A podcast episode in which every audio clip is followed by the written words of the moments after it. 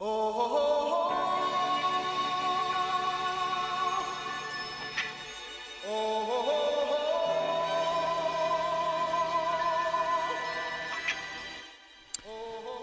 Fan questions, fan questions, Frank. That is what this episode of Phone Booth Fighting is going to be all about. Uh, as we knock this one out guerrilla style, we are uh, at Stately Mir Manor, where uh, Frank is uh, due to hit the road tomorrow. So we're taping a day earlier than we normally do, and uh, we're we're taping inside the uh, secure confines of the the Mir household in what uh, looks like, if you're watching on our phone booth fighting YouTube channel, that maybe we're at a uh, banquet table in a, a, conference room, but it's the uh, it's the uh, dining room here at Frank's house. And so uh, the studio, there was some work being done over there the last couple of days. And uh, with Frank's travel schedule, we figured, you know what, we'll record a day early. We'll get together, keeps us consistent, and we'll just uh, break out the mobile rig. So that's uh, what we're doing. Before we get to fan questions, which we've got a ton of, we uh, put the call out for those earlier today, and you guys uh, responded in droves. So we're going to get to a bunch of these. Let's get a little business out of the way, Frank. First of all, uh, the Amazon banner on the front of phoneboothfighting.com. What do I need to know about that? We haven't talked about that in a little bit. Mm-mm. It's your cue. Uh, one of the easiest ways to help us out here at the show, uh, go on on phoneboothfighting.com. We have an Amazon banner on the webpage. By clicking on that, it will portal you through to uh, Amazon. And at that moment, any of your purchases that you, you uh, incur uh, will actually come back to us at a small percentage at no extra cost to you. That's right. Helps to support the show. Doesn't cost you anymore, and uh, we get a look at. If, if, we're sticking it to anybody, we're just sticking it to Amazon, yeah. which always feels good. Big corporations. That's right. Fight the man, Fight the man. and uh, support your favorite podcast. Uh, also, official show merchandise is available at phoneboothfighting.com in the store, so be sure to check uh, check all that out. And uh, yeah, there's a couple of ways to to uh, support what we do here and keep this going on a weekly basis. All right, Frank. Uh, also, we got to let uh, uh, fans of you and fans of the podcast know uh, that this week, Saturday, is is it Saturday that you're making your pro wrestling debut? Yeah, what day is it officially? Oh boy, we better make sure we don't show up too late. I'm getting there. All right, Joe got it all. Don't show up and say I thought it was Saturday when uh, it was actually Friday night. You know how like you have dreams that you like miss school. And yes, stuff? I have had dreams mm-hmm. where I'm at home and they're like, "Dude, you're up in five minutes to go fight." Mm-hmm. And like I'm trying to rush to get to the arena. Mm-hmm. You know what mine is? Uh, mine is whenever I am hosting. Oh yeah, no. See, it's Thursday. My grappling match. Okay, it's fight. Thursday. Yeah, Thursday. So the Bloodsport the... match is on Thursday. Okay, and then I'll be doing some autograph signing and stuff at the expo, or because they have a big it's WrestleMania weekend. Yes, weekend or whatever they call it. Now this is taking place in New York or is it New Jersey? New Jersey. Okay. Um, this is Josh Barnett's yeah. uh, Bloodsport, which Josh Barnett, former opponent of yours, Jersey City. Okay, Jersey City, New Jersey. Now, is WrestleMania in New York this time, or is that what's going on?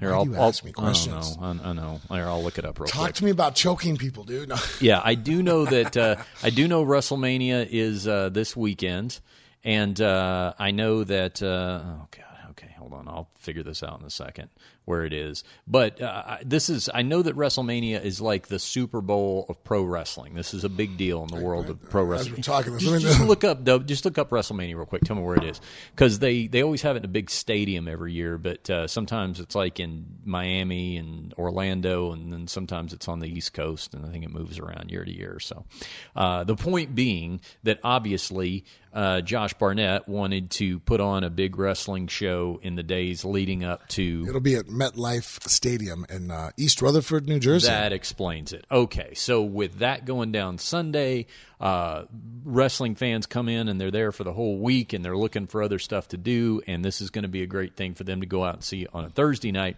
Josh Barnett's uh, Bloodsport. Now, for those who uh, are not in attendance, they can stream it on FITE TV. Uh, it's going to be available there. Yeah, that but, much I knew. Yeah, yeah, that's how I'm going to be watching it.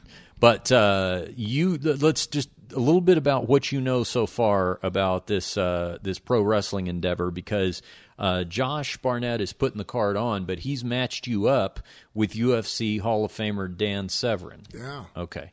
And Dan has pro wrestling experience. When I worked in pro wrestling, Dan was already out of the UFC, and he would come through from time to time and wrestle in our little uh, NWA promotion because he was the, the champion there. So that's a guy who knows some things about the world of pro wrestling.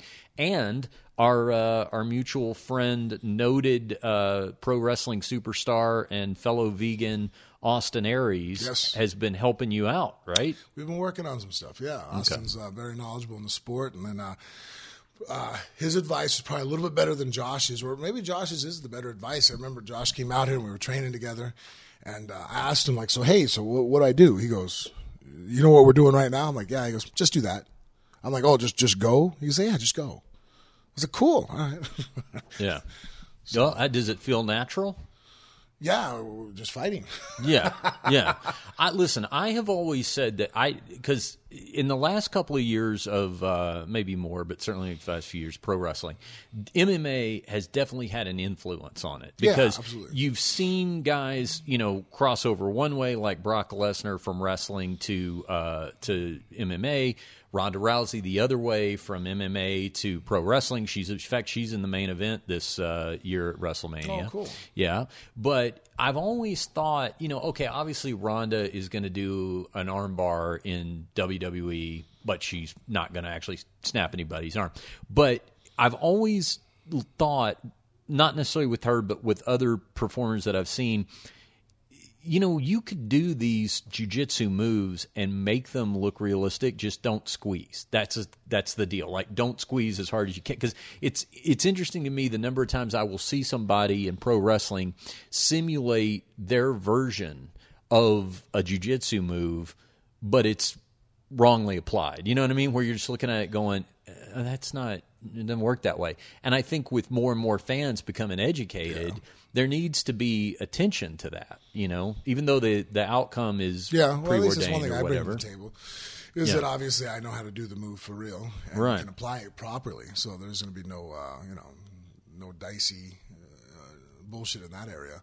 And then, uh, you know, I- it really is interesting to me because, you know, uh, I think this is definitely a, a good shoe in or, you know, first step because it is essentially just MMA, Mm-hmm. you know, not a full blown, we won't even be in a ring. So, in fact, uh, with Austin, I was working on some of the ring understanding of how to, you know, from rope to rope, you know, uh, buckle to buckle, Yeah. and some of the technique. And, and actually, I was picking it up pretty quick just because so, mu- so much of it is just body awareness. And obviously, I've been a, a lifetime martial artist, you know, tumbling, I mean, and, and, and rolling and, and doing cartwheels and, um, so that stuff I picked up pretty easy, and um, uh, and, and really I'm eager to learn all that stuff. Not just you know I think some guys, and that's I think the mistake a lot of guys make, and and I, I've learned not to make that. Like I remember when I first really delved into boxing, I was like, hey, uh, I don't want to be like all the other grapplers who just want to learn enough about boxing, how to beat it. You know what I mean? Like, how can I beat it in a fight? Like, no, no, no. I'll come in here. I'll wear the boxing shoes. I'm going to become a boxer. Mm-hmm. Uh, and I think a lot of guys don't do that. You know, so many guys will come in the gym and want to learn jujitsu, and they're like, I don't want to learn jujitsu. I just mm-hmm. want you to show me a few tricks or the basic concepts, you know, to be able to avoid it. I'm all, you know, the easiest way to avoid it is to understand how to do it, and then mm-hmm. you can avoid it in the fight if you want to. It's going to be a tool in the back of your pocket. Uh, and so with the pro wrestling stuff, um, I'm actually wanting to learn how to do it. Plus, too, I mean, uh, it isn't like I got a lot of competition. I mean, most of the guys that are good pro wrestlers uh, have great, you know, character. They're not real fighters. They're, they're really pussies in real life. And then you have guys that are really tough, like say like a Cain Velasquez who can go to pro wrestling, but has zero fucking personality. You know what I mean? Like, who wants to hear him talk? You know. And so I think I have the advantage of, of, of being decently, you know. Uh, I've got a couple world titles under me. well, I could fight, and then uh, you know, and I'm not too bad at talking. Yeah, yeah. I think you. Well, and the nice thing is too, you've kind of got a built-in character, which is yourself. You know, you don't have to craft something.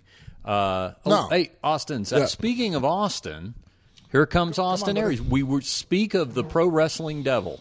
We were Oh, we just can't hook up three mics. So we were just talking about. It. out? You know what? I don't have it. But it's okay. Just just bring him over here for a second. Yep. Come on in, man. Come on over here. No, you you stay there, Frank. Wait. Oh, you have to move. Oh, okay. And then we'll put him. There you go. Okay. There we go. We got a little, little uh, spontaneous uh, reconfiguration here. All right, let me make sure I got him in the camera shot. Come on over closer, Austin. Keep on coming over a little closer, a little closer. There we go. See, already sticking around with me now. All right. All right, here's uh, here's Austin. Now you guys are gonna have to share the mic. So when he starts talking, there it point is. the mic toward There him. There we go. There we go. All right, Austin. We're uh, we're Where actually we? well uh, well we're at Stately Mir Manor. We're uh, uh, s- uh, streaming on our uh, phone booth fighting YouTube page, and uh, of course uh, the podcast is available wherever you podcast, iTunes and otherwise. Hmm. We were just uh, talking about Frank's pro wrestling uh, debut this weekend. Yeah. The fact he's been training with you and all that. So give me a little, uh, give me a little scouting report on what you see with Frank Mir, not the two-time UFC heavyweight champion, but Frank Mir, the the debutante pro Hmm. wrestler. So the cat's out of the bag, huh, Frank? Well, yeah, I started talking about it already. Yeah, yeah. You know. Oh boy. Yeah. What? Uh, how's he I doing? guess we can What are you always edit it seeing? end. Yeah, boy. I wasn't telling no, what no, secret no, you're I- teaching. No, no, no, I know, I know. This, this is gonna be interesting. to see how this- You know, Yeah. uh, on one side note, one thing I really love about so far learning about it is that it's not what I expected it to Mm-hmm. be. To be honest with you, I really was thinking, oh, you're like a stunt man on a live TV set. I think that's the Mm-hmm. expression I actually used, and. Uh, not that I can talk too much more about it, but it's not. Mm-hmm. It's not. there's so much more to it than that. Oh, are you teaching him? Like, are you? T- is he? Is he learning to protect the business? Are we in that point already? I'm, that's how I was brought into the Yeah. business. And I know Yeah. we got a lot of parody pro wrestlers out there right now. Yeah. A lot of cosplay pro wrestling. Yeah. You know, the, the winking at people. And that's Yeah. cool. Like, you know, listen, uh, you know, but but I was brought in to kind of protect the industry and the magic. I think when you say Yeah. it goes, oh, it's kind of like magic. It's like, it is magic. yeah. It really, it is. At its best, Yeah, it is. That's what I Yeah. actually said it was. It was more like street magic, where Right. here you're doing something in front of people from all different angles, and everybody wants to figure it out, and your job is to make sure it's not. And and I think that's actually pretty cool, bringing back an element of like, hey. This should be considered more in, in, intensely, more Mm-hmm. intent, you know, the more dramatic.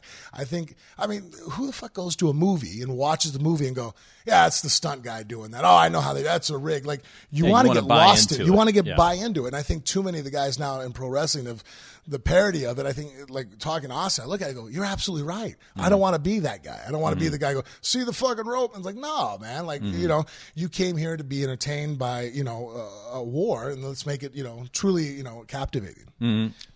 A point I brought up to Frank uh, was I, I recently went and saw some some training, a couple different schools. You know, and obviously I get to travel a lot, and so I uh-huh. see, you know, I go to schools and, and kind of see what they're doing. And when I realized, I told him like, listen, I'm I'm not I'm not some aficionado or some some you know shooter or whatever. But when I was taught, I was taught how to actually apply the real holds, mm-hmm. and then the magic. Yeah. You know what I'm saying? But so, you know, a wrist lock, a hammer lock, you know, an, an arm bar, like these are all legitimate things. Even a collar and elbow, so, so uh, the most basic of, of grappling things, is a real technique mm-hmm. that when I'm going and watching these schools now, they're not, they're, none of these kids know how to actually do the actual move. They're mm. just learning the parody of the of, mm-hmm. of Which grappling. actually brings up what Richard was talking about. Just before you got here, we were talking about that. He goes, You see so many guys now that do the move, and now because people are so much more, because of MMA, understand submission holds. Mm-hmm. He goes, You look at it and go, oh, That's not how that move works. That doesn't move works at all. Right? Because the guy is so sloppy at up the application. Well, and then how is if, if, if we're trying, you know, if you've never actually been in a fight, real or you know, in, in, in a you know combative you know sport setting, how, how can you then sell the realism of that? How you know, and, and Yeah. so it's just it's it's it's interesting place that wrestling's in right now. Um, to go back to your original question without giving away too much, so you're saying that if you're going to do soft core, you have to at least not be a virgin. Yeah, you, know what I'm saying? Yeah, right. Yeah. I, I, you know, it's funny. I had one time some guy was he was preaching me so, you know, marijuana. He's just going off. He's up on this really high soapbox on marijuana, just how bad it was back in college, you know. And I just, you know, and I've, you know, and my, I said, well, what, what are you basing this on, man? He's like, it's just to ruin your life, and, and people get lazy and this ruins their life. I was like, okay, well, well, well, my friend, has he ever smoked? He said, well, no, I've no, but my friend, you know, he didn't ruin his life. I was like, wait a second you've never you've never done this and you, but you're here to tell me how bad it is is that that's like a virgin telling me like how terrible sex is Yeah. you Yeah. know you, know, you can't have sex it, it ruins your life it, uh, anyway. How long did you work with Frank before you realized it's easiest to communicate with him in porn analogies? Was it like one hour? oh well we actually started that i think just at the gym before Oh, we well, got in the ring Then yeah you're, yeah, a yeah. lot of homosexual jokes, pornography. yeah, typical. which you know back in the day you could get away with because it was jokes and there was no actual like real intent behind it. But now because it's everything's in a tweet and we we we now uh, consume things to react and respond, not to comprehend or put any context behind it. So, Frank, Frank actually hashtagged you with me too right before you got here. So like there's me, a- like hashtag like you, me. yeah. Like I mean, there's a Oh, whole okay. scandal now that Gotcha. you hear about. Like, You know, Yeah. the only way I'm allowed to release a tweet is first I show it to my wife. Yeah. And then I show it to Richard. If I get the approval from both of them, Right, I can go through. right. But usually it gets shut down at one or the other. Yeah. Like, ah. It's like the redundancy safety on an aircraft. You That's know, it. it's like no, there's two things that have to be unlocked before Yeah. anything could go terribly awry. If there's one thing I would put in like a Brinks safe, it Yeah. would be all my drafts of my tweets that I knew I couldn't put out Mm-hmm. Yeah, publicly. right, right, Like, because yeah, that's mine. It's Like everything is, oh, he's not really active on Twitter. Actually, I'm Yeah. very active, but they're all saved tweets because I actually put these things out. Like, it, Yeah. like I would be the most talked about thing WrestleMania week. Yeah. and I wouldn't be there just because I put a snapshot of my drafts that I couldn't say. Yes, you know, yes. especially with some of the stuff that's going on right now. Were Uh, you yeah. surprised at all with uh, with with Frank's mobility and athleticism? Because I'll tell you, the thing that I always uh, uh, resent about being with him in uh, in uh, like Drysdale's jujitsu class is that this this heavyweight giant can do a cartwheel and this normal sized guy can't. I try, but it looks so sad. And it, you know he can do things that a lot of larger people would have a hard time doing. Sure. So surprised, it, not it's not surprised because I mean the, you don't get to the level that he's Yeah. been to without being a high level athlete. Yeah, you know what yeah, I'm saying. So yeah, I've, I've yeah. seen him fight, and so the thing is, we're we're both around the same age with uh, considerable wear and tear. So I see how we walk around like in the gym, lift in between sets. Hmm. But again, being a competitor, when you get in the the arena or you get in the ring or the, the octagon, you, you flip the switch, and then it's you know, again like Kurt Angle is the, the the for a guy I worked with the epitome of it, Olympic Yeah. gold medalist. When he's walking on the back, it's like he's like taped together, and he walks out there and he's as good as he's ever been, Mm-hmm, right?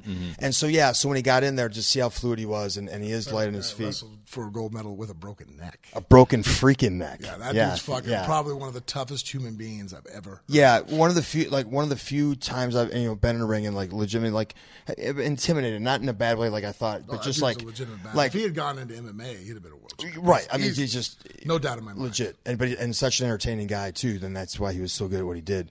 Uh, but no, uh, I, listen, I expected him to be able to pick it up quick because of his background, but he picked it up really quick. Like, but again, there's a translation between a lot of the techniques he's done and a lot, a lot of the stuff that we're we're gonna do. And then again with wrestling, let's stick to what he knows. We don't need to reinvent Frank Mir. Yeah. Do you, Well, talk about that. I think that's also if I had gotten somebody that wanted to coach me, who didn't understand the real submission moves, I probably would have went that route. Like, hey, I need to find someone who's like a purple belt in jiu-jitsu, wrestled in high school at least, and knows how to pro wrestle. Whereas immediately right off the bat, like. Uh, uh, Austin stuck me in a Kimura, you know, he called it hammerlock. He switches around and goes, okay, this is how you do it, but this is, how, he goes, but we're going to grab here instead to give more range of motion so I can play and you could do, I'm like, oh, okay. So like immediately grab me the correct way and show me so my brain can go, okay, so this is what I'm used to doing.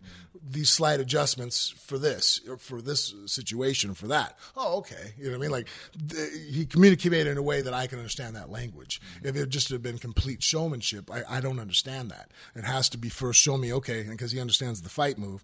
Okay, what are we trying to replicate? This move. And okay, but change A, B, or C with it. Okay, or, or I'll actually keep everything the same, but just change maybe the angle or the intent. Even throw in the strikes. He throws like, in fact, it actually threw my brain off. When he threw a punch at me, he put his whole body and hip behind it, and I I freaked out for a second because my brain goes, oh shit, right hand. You know what I mean? Like a real shot's coming. You know what I mean? And then when I, he hit me with, it, I'm like, oh wow that's what made it so cool to me. The realism. I'm like, that guy just generated enough energy that would have rocked me, but didn't take my head off. You know.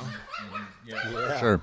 Now this is more the stately Mir Manor I'm accustomed There to. I got to tell you, when I came in, it was deathly quiet in here, and I didn't. I thought I was in the wrong house for a second. Yeah. And Come here real quick. It's good. It was too early. Come here real fast. Nice. Uh oh. oh, here comes uh, Ronan. Now this is uh, this is uh, shoulder pad Ronan version here we got there. Hey Ronan, how are you? I Haven't seen you in a while. How you been? Good.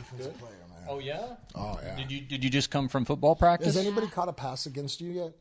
No. No. Oh, that's excellent. Would you say so? So what position are you playing now? Cornerback. Oh, so that's like you're like the Deion Sanders Yes, of exactly. the team. Go. How's that for some limited you, that football was awesome. knowledge? Yeah, yeah, right. That's where you just shut down the entire side Yeah, of the no, field, no. right? And everybody has That'd to be throw like me the other naming side. some fucking obscure singer that you Yeah. know. Uh, well, I guess Deion's not obscure, but the first fact you knew. yeah.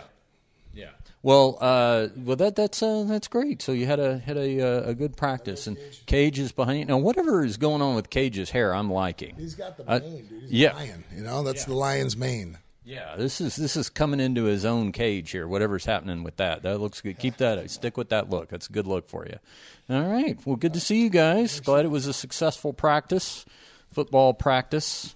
That's uh, something I've never hardly experienced, uh, Austin. I uh, I played uh, uh, just a, a few weeks of football and uh, decided the guitar was more for me. You were a smart man. Yeah, yeah. My dad didn't understand it at the time. As I've as I've more chicks that way, dude. The well, guitar, man. Here's the funny thing. I, I actually had this conversation with my dad, who was so distraught that I was quitting the football team. You know, and his his hail mary, the one that he, he when he just had tried everything else to try to keep me playing football. He looked at me. He goes, "But listen, son." He goes. You're gonna want to get girls, okay? and it's gonna be important to play football. And I remember having the, the the wherewithal and the insight to look at him, even in you know ninth grade, and go, "Dan, I'm quitting football to focus more time on my band. It's gonna Right. be, trust me, it'll be fine. Your band. and it was. Girls work it worked out. out just fine. Yeah, yeah, yeah. All right. So That's anyway, as a father, one thing I'm kind of glad about that with my two boys, I don't have to worry about is I was really, you know, very insecure and so girl motivated when I was young, and like. And probably just because of all the you know therapy and counseling, just that you know couples and go through and learning more about being a human being, being a man. Yeah. Um, my my boys are not. That's not the focal point of their the, the existence. And at that age, that was all I cared Yeah. about. To a distraction. You know Sure? Like, sure. And actually, Austin and I were having this conversation where he now has gotten. You know, you say you're there now. I'm, I'm sitting there going, "Damn, man! I, I, how many great men are fucked up because we're chasing." Tail, Yeah. and it messes us up. And I really like had all these ideas, Yeah. like really atrocious ones I can't even talk about on air on how to keep my boys from falling into that pitfall. And and then now I'm just sitting there going, shit, man, it's kind of a breath of fresh air that maybe because both the parents are still married, I don't know what. You know, you know, their mom and I have a great relationship, and they see that, and they don't. I don't know, like the value of women is really good, and Right. it's actually just it's less stress for me. I'm like, all right, that's you know, not that you ever put your guard down, but man, I really, I mean, I had the nuclear arsenal. I really thought that was going to be something that was going to trip my boys up. I, I, I think part of it, they're getting validation places they need it. Yeah. Like at home. Like I said, not being so in that insecure, help, right? but yeah. Because if when you don't, then you're going to go seek it out. The most natural place versus humans is going to be from from that. You're right. Yeah. You know, there's not a lot of overcompensating that has to happen when everything is on a on an even Sure. keel. Yeah, yeah. I was just having this conversation with uh, someone this uh, this week about. Well, actually, it was in the dressing room at the the comedy club. Actually, we were talking about it because we were talking about the, one of the one of the comics was talking about essentially what we were just saying like you know you he was saying that uh his girlfriend and him had been fighting a lot so he booked like three weeks on the road and now they're missing each other so it kind of helped to you know create a little distance or whatever There is that to it. I mean, Yeah. there's times like when I travel, and I travel so much, I know Mrs. Mir hates it when I leave. But you know, being gone for a couple days, when I first get back, then all of a sudden, like the quality of time that we want to spend with each other is better. And because you know, my wife is just you know, I mean, she has an important job. She's the mom and the homemaker. So I mean, her job kind of sucks, really. Honestly, I would never want to switch places with her. I don't want to let her know that because then she'll like, like ask for even more money. I don't know, but but like their job's never over with. So there's that you know, she, but she's always home with me, you know, or running errands. And then my job, I only work for a few hours here and there, so we're always around each other. But I think sometimes people forget like that constant, like, all right, we're side by side, hip to hip. Uh, you know, like, hey, we haven't really talked to each other today. I'm like, yeah, but I've been with you all fucking day. Whereas like you know, like when you hang out with your friend you haven't seen, like you know, I go talk to Austin, we go to the gym together, right? For the hour and a half, we don't shut up because. But I'm sure that if we hung out for two months straight, it'd be like, what's up? What's up with roommates, you know, I, I, you know, I've had relationships, and then I now recently, since in, in, you know, back in Vegas, you have some roommates, and after not having that for a while, especially when you're older, how you gonna how you gonna handle that? Yeah. You know, and and I think part of it is, yeah, at first you're hanging out and you're doing it, and then you settle in, and, and like you said, when you're around each other that much, you're not always Yeah, communicating. so your buddy the three weeks, I think is a good idea because then when he comes back, they'll really love each other more. yeah, You know where the road threw me off was, you know, I basically from my late teens into my mid 20s lived on the road, like, you know, 250, sometimes close to 300 days a hmm. year. And where it threw me off was I actually, I have, even back then, I had a real romantic side. But what would happen is you would meet the girl but you were never there long enough for the bad part to kick in. Like, you know, you're only always a honeymoon phase. Yeah, Yeah, exactly. yeah. And then by the time that was about to be over, got to go. You're on to the next place, right? and I remember when that ended, it was such a shock for me because like the first girlfriend that I had after that, you know, a week, two weeks, three weeks we're into it, and I'm like, this is weird. We're still in the same place. Like I, you know, and then it's it's getting to be like real life, and then you know, strange like this totally. Uh, this is just to amuse you with a with a story, um, but uh, I I just noticed the other day on Facebook that my band's old road manager had passed away a few years ago. I hadn't, stayed in touch with him. He was an older guy, but anyway. But he, you know, the road managers back in the day used to do. Anybody who's seen like Motley Crue, The Dirt, that just came out on Netflix, like they had crazy jobs. And I remember, like, this was my idea of an early relationship. I had a girlfriend who, and I say girlfriend, it wasn't like a committed thing, but she was psycho, so it was. You know what I mean? It was was in her mind, so that meant it was. And we were on the road. We start a tour in Roanoke, Virginia, right? She decides after 48 hours that she should just drive by herself straight from Dallas to Roanoke, Virginia, and just start following the bus on tour because she just didn't want the, the separation. So uh, this this fella Stanley that passed away, I remember him. This is the very young version of me, but I remember him coming on the bus and saying, "You know, Richard, your girlfriend is she drove all of Dallas to here, whatever." And so I had this other girl that was on the bus. There was a trap door in the back of the bus that dropped down into one of the luggage bays. He the kids aren't around, aren't they? I feel a responsibility here. He um he gets the girl out of my bunk. He pops the hatch on the luggage bay, drops her down the chute with seconds to spare as the psycho girl is coming on the front of the bus and she goes out the back and into a car. Yeah. Yeah. Create that in a. And let me just explain uh, so that I my sterling reputation stays intact. This was not a violation of trust. I was not telling that psycho girl that you know this Right, right. was no this was all in her head but that's that was a Yeah, early 'cause- lesson i learned that's all it took you know what i'm saying like it was yeah, Yeah, because if I ever were to do something I shouldn't do, I got to be honest. I'm never telling you. yeah. Let's just be honest. Richard's a yeah, frank doesn't like the disapproving look Yeah. yeah. yeah Yeah, this whole integrity and honor thing, you know, That's like, it. no. That's it. You know, but uh, on that marriage thing, real fast. That's why I always laugh. And, and look, I worked at the clubs. I see guys do it all the time, right? You either gonna be married or you're not, right? Because it's like having a roommate, right? You're either a person that can live with somebody else or you're a person who can't, right? whatever roommate you have with you. Now, some are better than others. Some are, you know, could be a little worse, but they're all going to have a, run their gambit of issues, right? And they're all going to have some perks. Uh, but that's how it is being married. I think, like, no matter what, when you're married to another human being, it's like a roommate, right? Obviously, more intimate version. Um, there are going to be problems that you run into you don't like, but you got to work through them, right? What I've always laughed about is when guys get a divorce from their girl and they want to meet a new girl, and they're like, "Oh, it's great." I'm all.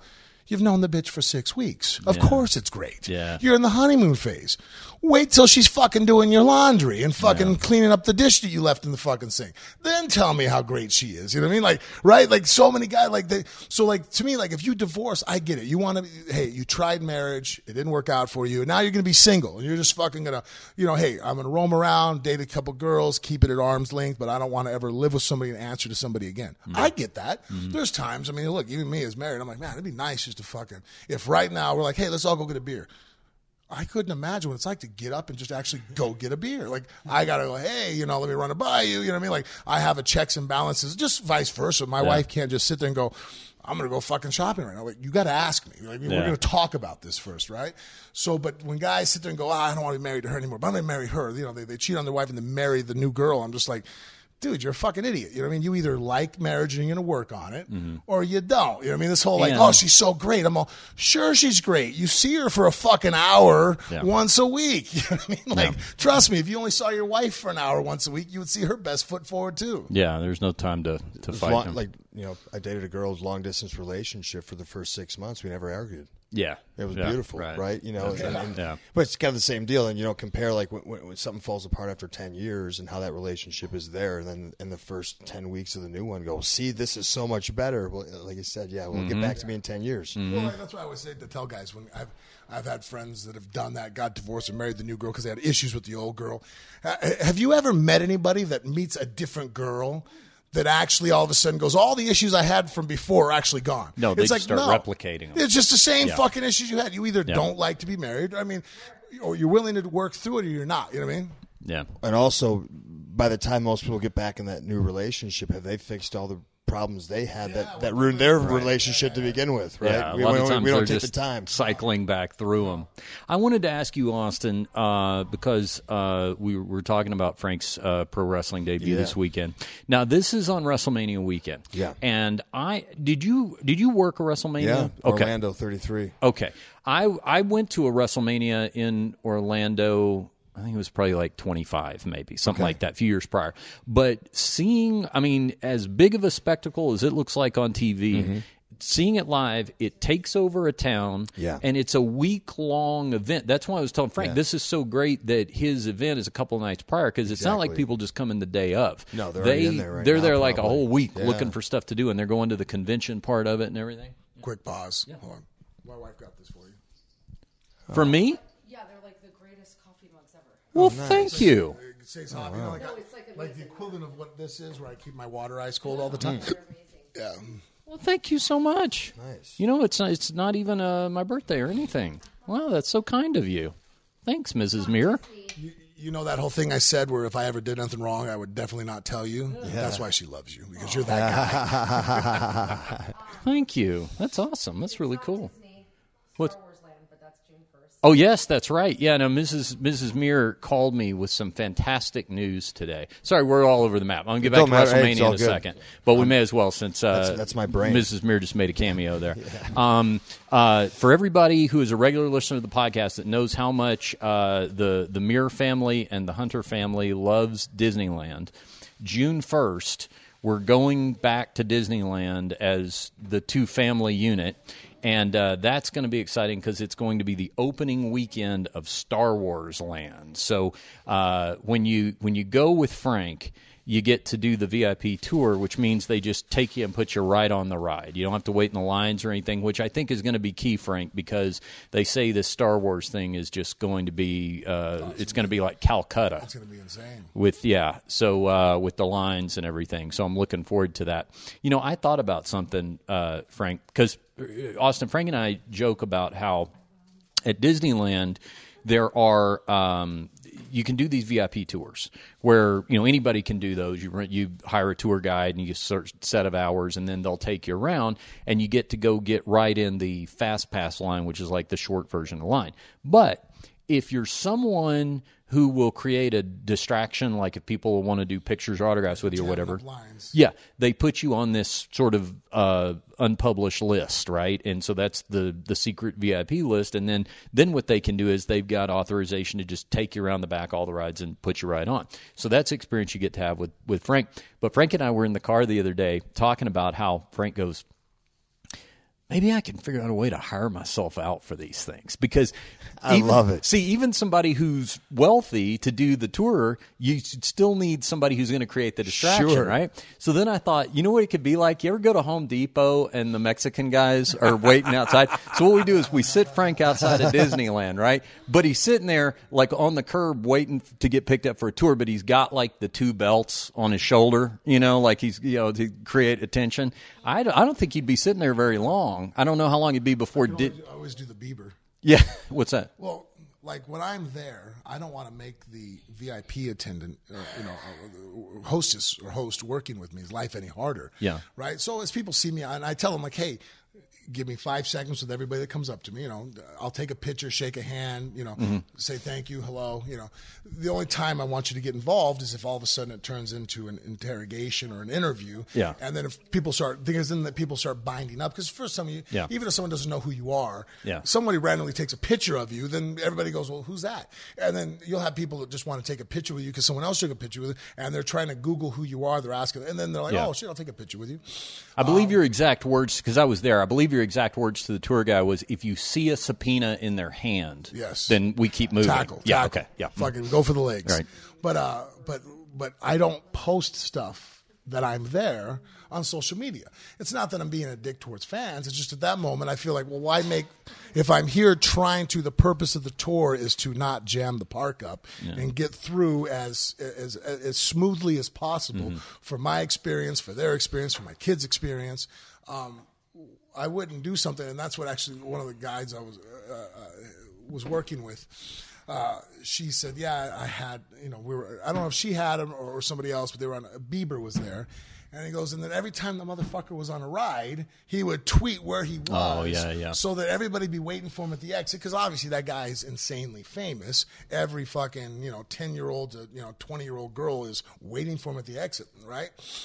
And then he sits there and goes, "Oh fuck, man, people won't leave me alone," and run out and acts like, "Oh come on, man, give me a second. And then the whole time she's like looking at her phone. She's all, "They know where you are because of you." Yeah. Like, we're doing a pretty good job of hiding you. Yeah. You're not helping it. So I would, that always stuck to me. I'm like, don't be that guy. Yeah. You know, you don't sit there and go, hey, I'm over at, you know, waiting at fucking Pirates of the Caribbean and be like, oh man, all these motherfuckers want to bug me. I'm like, well, no shit, Sherlock. You fucking posted mm, You're something. giving them a map. Well, this is how strategic I got with it, Austin. Because The my, Bieber. my first time experiencing this, I thought because I asked the tour guide. See, I'm thinking ahead, right? I'm forward thinking, and I said to the tour guide, I said, "Okay, hang on a second. I said, now, do you have somebody that from time to time audits?" The famous list, and if somebody's like, "Hey, you know, you're Guy's not really famous the star- anymore." the star is dimmed a little bit. You don't want to get the boot off the list, right? Sure. So when we were doing the tour, and the tour guide said, she, at one point, you- there's some people had gathered around, there were pictures, or whatever. I remember she said to me, she goes, "Should I, should I step in?" And in the back of my mind, I'm thinking. No, because this is good because it shows a demand. See, we don't want it to get too out of hand, but at the same time, you want to prime You the want it, yeah, a little bit. yeah, yeah It's it's uh, uh, yeah. That's a, that's exactly what you need. yeah, yeah. Can't yeah. make it too smooth. That's right. All right, back to WrestleMania. So it is a week long event. There's all this stuff. going I mean, for people who have not experienced it, Mm-hmm. um, how would you describe it as far as your experience working that compared to probably anything else you've ever done? So I mean, listen, you got to think there's a hundred thousand extra, you know, wrestling fans in whatever town it's going to be. And this, Yeah. you know, this year New York, so New York's already kind of an undesirable place to navigate as is. Now Mm-hmm. don't put another hundred thousand people in there. Um, you know, the, the the best thing is people know, you know, the Super Bowl. It's like the Super Bowl Mm-hmm. of wrestling, but and and I think the production is even bigger than the Super Bowl. The only thing that maybe rivals it uh, is the Super Bowl as Mm-hmm. far as the the amount of people and staff and, and, and the setup and, and the you know the whole thing. It's it's it's amazing the, the amount of labor and money and time that goes into creating that spectacle. You know, and uh, and yeah, it's like it's like celebrating wrestling. It's this week long thing, and and so because there's so many wrestling fans coming from all over the world, you have all the other independent promotions and everyone else, you know, kind of piggybacking off that have been you know the last handful of years running different events and you know podcasts and interviews and comedy. And literally, because hey, when there's hundred thousand people that are ready to spend money, everyone's going to show up to try to take a little bit of it. Yeah, yeah. Um, it it was it it was. I mean, like I said, it took over the whole town. It was. I mean, there must have been sixty five thousand people, if not more, in that in that stadium. It was really something. I just saw on um, uh, John Oliver's show on HBO a ranking. Um, uh, that the the actual value of the WrestleMania brand itself, just the brand of that name, not WWE, WrestleMania, is more valuable than the World Series in terms of what they actually pull in at this point. Yeah. Now, have you heard about this John Oliver piece? Has I it, okay. Do you watch this show? I've seen John Yeah. Oliver. Yeah, I, Yeah. I used to really well. I probably watched him more when he was just one of the correspondents on uh, the Daily Show. The Daily Show, yeah. And then I, I, seen a couple of his stand-up bits because I thought he was funny. You know, in fact, because he's kind of a, a, geeky little Englishman. He Mm-hmm. Yeah. Mm-hmm. reminds me of Brian a lot. So that's why. I'm like, oh. your old ACB commentary partner. It's uh, you should check it out because um, the the interesting thing about it is he took on this past week the fact that WWE considers all their wrestlers independent contractors, and in that sense, not different from the UFC. There's some similarities there in terms of can you continue to justify somebody as an independent contractor when you are mandating a lot of rules that don't really apply to independent contractors. Did you happen to see the piece, Austin, or did you just hear about it? Uh, I've you know, I, I've watched the clips and obviously Yeah. read all the commentary. Uh, Yeah. I don't have HBO, so Yeah, I haven't you know seen the whole thing in its entirety. what are your thoughts? You think he's? You, Because actually, you would have phenomenal insight on that. Um, yeah. let me think. Let me actually think before I speak for once in my career, because I have to be careful about what I do and don't Yeah. say here. Um, Yeah. listen, uh, I have a certain reputation in my industry, you know, and I've I've been called some things along the way. A rabble rouser, hard to work with, uh, you know. Um, in a lot of ways, because really since I started this industry, I've had a lot of the issues over the way the performers are treated. It's the circus, mm-hmm. is what we like to call Yeah, it. right? sure, You know? sure. And you know, when you talk about things like UFC, I, I firmly believe they go, well, what's the what's the bar we have to reach right now? What's the acceptable bar we have to reach? Well, that's it, and no one's and no one's reached to, to step over that bar. Um, you know, so that piece right there, you know, it's it's something that's been said here and there over the years, but never really it's never really stuck. It's never really gained any traction. It's never really maybe been put on that type of platform. Um, you know, so it's an interesting time in wrestling right now. The landscape, you know, you have another re- uh, wrestling promotion that you know looks like they have some legitimate backing to start up. And that's a AEW. AEW. Yeah. Mhm. um, you know, backed by the Khan Khan family who own the Jacksonville Jaguars. You mm-hmm. know, so so they're into the, the pro sports realm. You know, mm-hmm. so they obviously see how they treat their athletes, mm-hmm. and so they're going to have some stake in this wrestling company. So it's going to be interesting to see what happens and how the shakeout is. You got a lot of money at stake, and you're asking now some real poignant questions as far as how the business model has been for pro wrestlers. Because you talk about, you know, you thought it'd be like stunt work, and, and it is stunt work in a lot of ways, but at, the highest level that people can't even understand. And, and and when you start talking about SAG and AFTRA and, and, and all these types of things, you know, for actors and actresses and stuntmen and stuntwomen, we can do it all. Uh, and, and, and there's awards being handed out for these types of things and big money, and there's, you know, obviously people that oversee that. Why are we not included in that? You know what I think the the universal uh, reality is is that the corporation doesn't have a heart because the corporation isn't human. The corporation just makes money. It's allowed to be, And yeah. this is WWE, UFC, Walmart, you Sure, name the across the corporation. exactly. And so the the the equalizer in all that is the consumer. And this was something that was brought up in John Oliver's piece. He said, you know, the WWE does listen to the fans. If they get the idea that there is fan revolt over a direction that they're taking, a large scale revolt, they'll shift directions. And so uh, if it's a loud enough noise, and I think the UFC is the same mm-hmm. way, and I think any other corporation is the same way. So, so as big as the corporation gets, I think that the fans have to realize that they're actually the ones who are ultimately in control. They actually have more say than the the athletes, than the wrestlers or the the fighters. One hundred percent, Richard. It's the same thing we talk about with food, mm-hmm. right? Yeah. You, you look right now. What's happened? Taco Bell rolling out the vegan menu. Yeah, Burger? King. Burger King just did it. Because impossible. who Burger, ultimately, yep. who ultimately was the ones that it wasn't. It wasn't That's me right. speaking at Yeah. Mm-hmm. Veg Fest, but it was the consumers who stopped spending their money and started demanding to have these options. And so that's. I've always told people, you know, that we think we can't do change. You know, what what can I change? Every time you pull your pocketbook out, you're voting for what you agree with and what's Mm-hmm. okay and is acceptable, whether it's what you feed your kids, yourself, the entertainment, the business practices. So you're spot on. John Oliver in, the, in, in that point was spot on that we 100%. percent mm-hmm.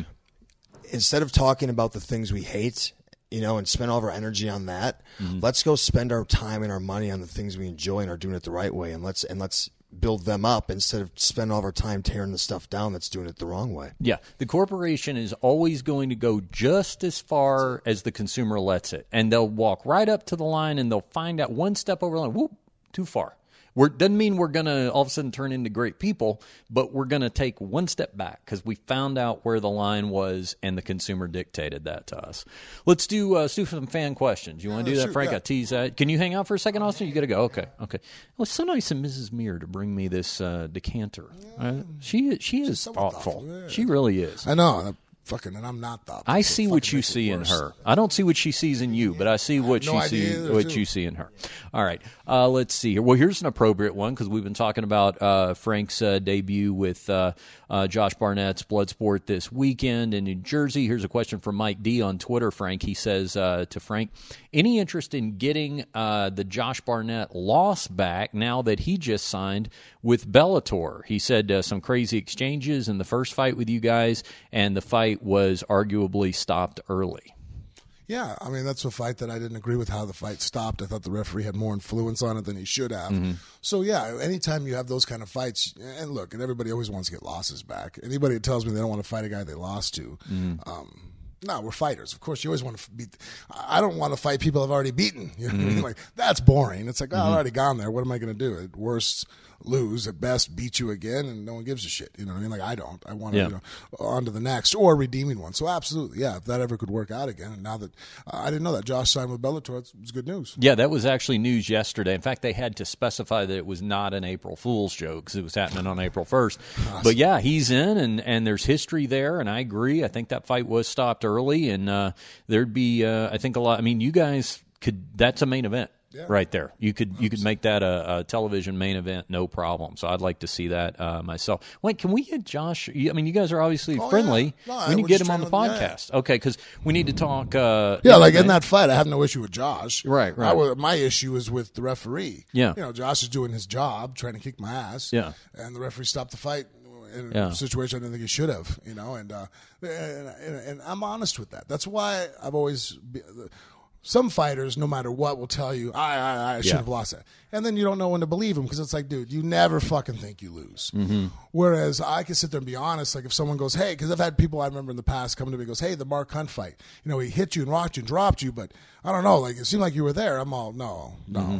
The lights might have been on, but no one was home, dude. Like that was a good stoppage. No, you know, Mm-hmm. absolutely, I was fucked up. You know, he caught me with a really hard shot, buckled my legs the only thing the referee could have done was allow me to take a few more shots just to prove infinitely, indefinitely that uh, you know that I was messed up. It wouldn't have changed the outcome of the fight, except for added more time of my recovery from Yeah. taking a few shots I probably couldn't have defended against. Uh, and so, but the Barnett fight's a fight I didn't feel like I felt the referee fucked it up. So yeah, and, and Josh, like I said, he's a good guy. So uh, the guy is such a actually a very interesting person to talk to, to be honest. Uh, real astute historian of pro wrestling, who can shoot type stuff. You go back, and then in, in MMA, so like mm-hmm. martial arts, Japanese culture. Like the guy really is an encyclopedia of knowledge, you know. And so like to talk to him, and then obviously his his fight prowess is is is. I mean, the guy when he's done fighting is going to make a phenomenal coach. He's he's probably one of the few other fighters that I say, hey, they know as much, if not more, about mixed martial arts than I do. Hmm. You know, the average fighter is just a decent athlete or tough guy that'll step in there. Most of them you don't want to learn how to fight from. They hmm. don't know how to fight. You hmm. know, they they know, they can fight, but they don't know how. You know, or why what they're doing. You know, and so uh, Barnett's knows the whys. All right, we'll book him. Let's get him on the. Uh, let's get him on the podcast. weekend when I'm there. Yeah. I'll be able to get him on. Plus, he loves metal, so we can uh, we can talk that? music. Yeah, he's he's very into metal. All right, um, Renaissance guy. Here's a good one. Yeah, total renaissance man. Here's a good one. Uh, actually, uh, Austin may have a perspective on this since we got him here from uh, Jake Stannard on Twitter. He says, "Do you think Brock Lesnar is going to lose his WWE Universal Championship this Sunday at WrestleMania and go back to the UFC to face Daniel Cormier? And if so, who do you think wins that fight?" So let's do this two parts. Austin, I'll give you the wrestling part of it. Do you think now Bro- uh, Mar- Brock Lesnar is at WrestleMania? His title is on the line. And, you know, Brock is always a guy who is letting a contract come to an end and is negotiating and is willing to play one promotion against the other and all that. So is it possible that, that a dominating force like Brock Lesnar loses on the biggest stage of them all, WrestleMania? Yeah, if he's got a deal in place to go fight Daniel Cormier. Yeah. because they're not going to let him take. You know, I don't think they'd want to have him to be the champion at the time. Right. So I mean, Th- that's how it goes so, in wrestling. I mean- a lot of times the champion leaves the belt, right? A lot well, of times. I, I just I just think that you don't have any conflicts of interest. right? Yeah, and, and right. it doesn't really do WWE any favors to have their champion. It's just it's, it's Yeah. apples and oranges, man. At the end of the day, and when people try to compare the two, I always go, you, it's it's apple. It really is apples and oranges. You Mm-hmm. know, like there's. There's some crossover in some aspects, but yeah, it's two different things. So I, I, I, I think he could, yeah. Mhm. Okay. It yeah. I think that if they really thought there was he had a chance of winning that fight, it might not be a bad idea to break precedents and have him keep the belt because that'd be kind of cool for them to say, "Hey, he's the UFC champ and the WWE champ." Like that crossover idea. Yeah. But I think that they know that he pretty much has a snowball's chance of hell of beating Daniel Cormier in a fight. Yeah. And so getting the WWE's champ getting his ass handed to him by a short, you know, chubby, you know, uh, uh, uh, uh, non-imposing looking fighter who Yeah, we all look know like the action Yeah, figure. I mean, uh, the average fan that doesn't know who Daniel Cormier is looks at it and goes, that dude kicked your ass. It's like, well, that's the second toughest guy in the world. Mm-hmm. Yeah. You know what I mean? Like, seven billion people. There's number two. You know what I mean? Like, there's only one other human being that draws breath that can Mm-hmm. That kick can that beat guy's him. ass. Yeah, yeah. And guess what? Brock's not that guy. Yeah. And, w- Well, you know what? Daniel is such a pro wrestling fan. It's funny you bring that up because now I'm working through it in my head. I'm thinking, all right, here's what you do: you have Brock come over. You you put both titles on the line. If Cormier wins it, have him enter the WWE as their champion. Boy, that's the perfect angle to have him walk in. Yeah, yeah, but they're talking about a guy that you know, like Daniel Cormier, obviously phenomenal fighter, extremely Mm-hmm. knowledgeable, good coach. Like really, as far as the MMA world, checks off every box. You Mm-hmm. I mean? But as far as could he make money at pro wrestling, I think he would starve to death if he went Mm-hmm. into that industry. You've heard him try to talk. Uh, was it after the Anthony Johnson fight? Like it hurt me to watch. You know, Yeah. you, you see your friend go up and propose to a girl that maybe you know she's fucking another dude, and you're just like sitting there going, "Oh man, this hurts just watching this." I remember seeing Daniel talking shit and trying to hype up. I'm just like, "Oh god, that hurts just to watch, man." Like, Yeah, it's I'm not not, even him. like a close friend. I'm just, Yeah. I, I feel bad for you. Yeah. It's a good point. I, I want to add though, you know, Brock never talks. He's got a guy who talks. Paul Heyman talks. Paul for him. Heyman. So you know, so Daniel, if you, knew, you do decide to do that, you need someone Mm-hmm. to talk for you. I'm your I'm your guy because I can talk. I, I, but I'm certainly not in the top uh, two percent of the toughest men walking the Yeah. face of the planet. So. Well, it, and it, it, I've told the story on the podcast before, but it bears repeating. If the if the Frank Brock match ever happened in pro wrestling, Paul Heyman and I have legitimate heat because Paul Heyman threatened to sue me when I was in my That's right, Frank, twenties. You told me that. Yeah. So uh, I'll uh, I'll be happy to, to to jump in as the second there. All right, here's another good question for both you guys. Actually, uh, this from uh, Spinning Shit MMA on Twitter is the handle. Uh, you have traveled the world competing. Where was the best place food wise? oh man. And Austin will chime in with the vegan perspective here in a second. I'm sure. You know what? Honestly, no. Doomies, L.A. When you fought when you were at Staples Center. like I've traveled the world and I've eaten some great meals in different places and different culture. And like I like food, so I Yeah. I'd probably have an easier time trying to tell you places I didn't like to eat. Well, Mm-hmm. now I can, you know, because. I, I've enjoyed almost every, especially when you go somewhere, people really open their doors for you. Most cultures, you know, you know, especially you know that love fighting, they're open, let you in. Um, here's the problem, and you guys both know this. I'll go places and someone will go, "This is the most unbelievable thing." I'm like, "Oh no, this is really good."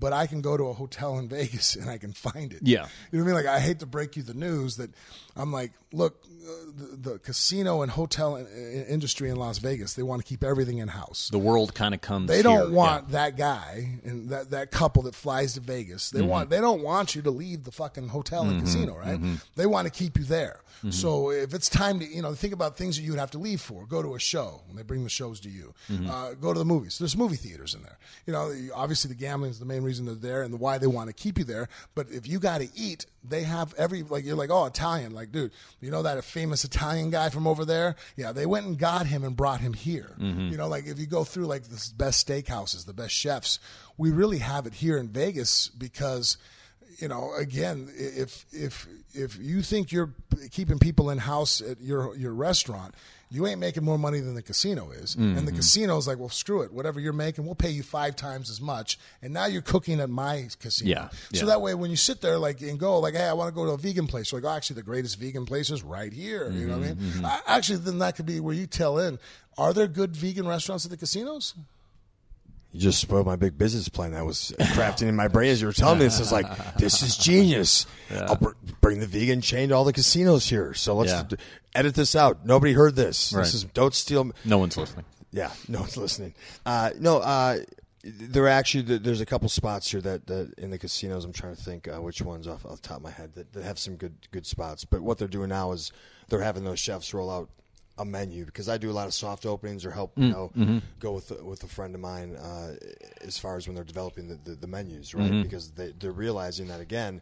All you're doing is excluding some certain Yeah. portion of your people and a growing portion, so they don't want those vegans to leave either. Um, Their money's just as green. that's it. It's true. It's actually greener It's because true, it's plant based. Yeah, yeah it's well, if you compassionate. think about it, you guys are going to live longer. So to keep That's right. keep a Yeah. vegan addicted to gambling is, is Even a much better. longer Yeah. payoff. It's true. It's a good point. See, Yeah, no, that's a very good point. We're actually starting to see it to uh, bring it back to Disney for uh, a second. Jennifer and I are starting to see it at Disney more and more, where there are vegan options, and even just in the last couple of years, it's expanding. So, uh, so there's kind of a kind of an answer to your question. I would guess Austin, uh, Asia would probably be a good place for you. Australia is my favorite. Oh, okay. Yeah, it's got Yeah. like you know, Melbourne, and Sydney are two of the top uh, like vegan capitals in in the world. I don't And think I knew that. Okay, Yeah. I've also never been to Australia, but okay, Oh, we got to Yeah. get you over there. Yeah. One of my, uh, something that does stick up in my mind is I really liked eating in Brazil because one, uh, steakhouses I like, um, you know, some of the best. Well, yeah, I'm poisoning myself, There but it go. was all good. it was a good way to go. Uh, but then also too, like I was in Sao Paulo, right, and they have like, and I've been to Italy. Sao Paulo might have better Italian restaurants and food than uh, I had in Italy, which blew my mind. Like I'm sitting there going, I'm in Brazil. How am I having mm-hmm. lasagna that is this fucking good? Like holy shit, what's going on here? Mm-hmm. You know, and then just you know how it is with the immigration. There was an influx of immigrants that came back and then established a certain area, and man, the food was just off the hook. Mm. All right, another uh, question from Armin Yaunis. Frank, he says, uh, "When will we see your daughter fight?" He's talking about uh, Bella. I- It was a big week for Bella because I saw she got her learner's permit. She was driving you somewhere. Is that Yeah, she was driving me to her school. okay? Yeah, so uh, she went and finally took because she broke her ankle. Put us behind about a month on her going down and, and getting the you know because obviously other things became more important. But finally, we uh, her mom took her down and uh, uh, uh, got the permit, passed the test. I think she missed two questions, so she did really good. So yesterday was the first time, or this morning was it this morning? I posted? Yeah, this morning. Yeah. that she drove the car while I sat passenger, and she actually is a very good driver, very Yeah. safe, which is kind of shitty. I was telling it to Ruben, the therapist, when he was in here working on me. I'm like, the only problem is that there's times where she's just being too cautious and too by the dot. I'm like, all right, dude, speed up. You know I mean? But I can't tell my daughter to drive improperly, but in my brain, I'm like, shit, Yeah, the gas is on the right, dude. yeah. Well, what what's her? Uh, I, I know she aspires to, Oh, to one day fight in MMA. So Yeah, you know, we're just taking it slowly. Um, honestly, you know, there, there was talks about maybe giving her some a couple of amateur experience overseas because they're a little bit more lenient with the rules and the age.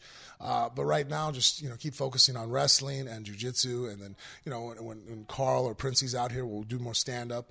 Um, but as far as you know. Pushing it to where she has to fight by 22. I, I'm not trying to set any records, and that's my kid. You know what I mean? So I want her to be when she feels comfortable and she wants to do it, and it's something she wants. And, and, and look, if she trains every day for the next five years and all of a sudden comes to me and goes, Dad, you know what? I thought I wanted, but I didn't. I'm not talking her into it. It's not like I'm sitting there, this isn't my dream. Yeah. My dream is for my kids to fulfill their dreams. If she wants to be the best violinist in the world, then fuck, we're, we're, uh, let's get the violin. You know what I mean? If, if they just want to go ahead and be a, you know, a, a, a fucking dentist, whatever she they aspire to do, all I'm going to do is say, okay, how can I help you be the, uh, the best possible at that endeavor so that it brings you happiness? Because that's really the, I think the secret to happiness in life is find something you like to do and be good at it. If you have those two things, you know, because it sucks to, you know, look, you might love to sing, but if you can't sing, your life's going to suck. right. But Right. if you could find something that you love and be good at it, man, I think then that's pretty much everything else will work itself out. All right, let's flip over to uh, our uh, to Frank's Facebook page here. Those questions came to us from Twitter. Uh, all right, Frank, uh, when will we get to see you on Joe Rogan's podcast? Well, I don't know. I've tried. I've and I, and I don't know if it's maybe a little bit of a UFC issue.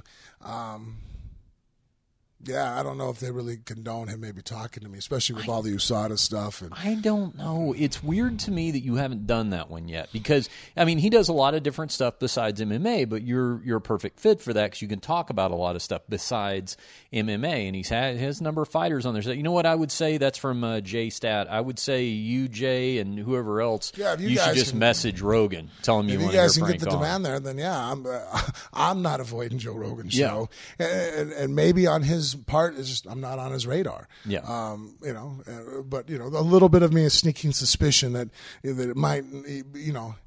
In the circles he runs, it probably is not in his best interest to have me on the show. Maybe, yeah, but you know, reach out to him. Of course, Joe's got one of the most popular podcasts in the world, so it's not like there's uh, not a, a a queue of people, you know, Yeah, uh, I mean, waiting to get on. just- but I- but you would be a make per- the- but yeah. you'd be a perfect fit for sure. Uh, I you know, obviously you guys have history, so I, I I personally, Jay, I'm with you. I would like to hear that episode as well. Um, all right, let's see. Here's an interesting one from uh, Dank Alpha. Frank, who in your opinion comes closest to being the new Frank Mir in the MMA community? Do you see a younger fighter who reminds you of you in any way? No, I can't say I do, and I think, and actually, that's a good thing. I feel. Um, I'm a hard act to follow. No, no. Um, you know, MMA's individualism, I think, is something that always attracted me to it. Mm-hmm. You know, the fact that I mean, look, remember when you were a kid? You know, well, you were a little bit older, but mm-hmm. remember when we were kids? we were watching blood sport. You know, mm-hmm. and then like the whole concept was all these different guys, different backgrounds, different characters, you know, different styles of fighting, and mm-hmm. just different ways that they walked, you know. Mm-hmm. Um, and, and that's how, remember, if you watch the first UFC, that's kind of was the concept, right? It was, you know, kung fu guy versus sumo wrestler. Yeah. And, and so one thing that I've always thought was interesting about mar- the mixed martial arts or MMA is that it's like, oh, it's all these separate individuals the individualism of MMA is what you know again attracted to me. And then again, going back to why I was mad about the Reebok deal mm-hmm. because you got rid of shorts and individualism of oh, well, this guy's wearing you know cuts off his ankle bracelets in half because of some kind of style that he wants, or this guy's wearing baggy shorts, or this guy you know Valetudo shorts, and then on that the sponsors that you got pretty mm. much spoke to who you were because mm-hmm. I mean let's face it, most guys are not that popular in MMA that they're just having companies that they don't deal with run to them and go, hey, endorse my product. Mm-hmm. Most of the time, it works out like how I am. Like, I'm sponsored by two main sponsors right now that I use as far as supplements go is uh, Mitra Spec, which does Kratom, and Black Belt CBD. Well, the reason why I got into them is because I started taking CBD, and you know, Robert at the gym started getting involved with the company that does CBD. I said, hey, give me some of their products so I can try it out. Tried it out, really liked it. Then all of a sudden started a relationship with them. Same thing with Kratom, right? Mitraspec uh, is owned by a company, a girl named Sarah, right? Their company sells Kratom. And uh, James Horn is a diehard hater of of uh, pain pills. You know, he had a friend that passed away back when he was younger because of prescription medication. Uh, horrible story. I mean, the guy, you know, it, it made an impact on him. I mean, he didn't just tattoo, you know, things on him for the memory, like it's still. And so, you know, and he deals with a fused hip and back. So pain pills are something he's been exposed to in his life, even though there's a love hate relationship, right? So he switched over to kratom. Now he got me taking kratom, and at first I never even even contact the company to, to ask for anything free. I put in an order, got the stuff, and then the company just figured out by looking at my name on the order when they sent it out. They go and they reached out on my social media like, "Hey, are you Francisco?" Because that's my legal name when I order shit. I'm like, "Yeah, that's me." They're like, "Oh, you take our stuff?" I'm like, "Yeah, your shit's great. I love it." You know, uh, I don't have to ever screw around with pain pills. Which, if anybody goes back and watches Mrs. Mirror's confession on me, you know, uh, it's no secret that I had an addiction. You know, very badly to pain medication uh, after I broke my leg, and now you know I'm older. Like what you know, uh, uh, what Austin's talking about.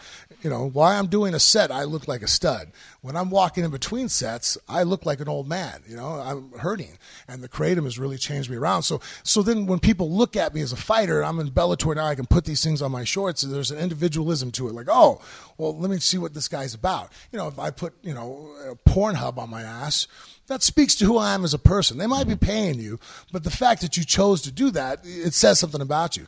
So as far, I guess, a really long answer to that question, like that's what I love about MMA is that we're such an individualized sport, and thankfully, I don't see another Frank Mir. There's, and you can't be another guy. Just it always, it, it never works out. Be yourself. You know how you know that there's not another Frank Mir out there right now is that no other fighter would have given that long of an answer to that question. No, very few. So it's a unique, unique uh, skill.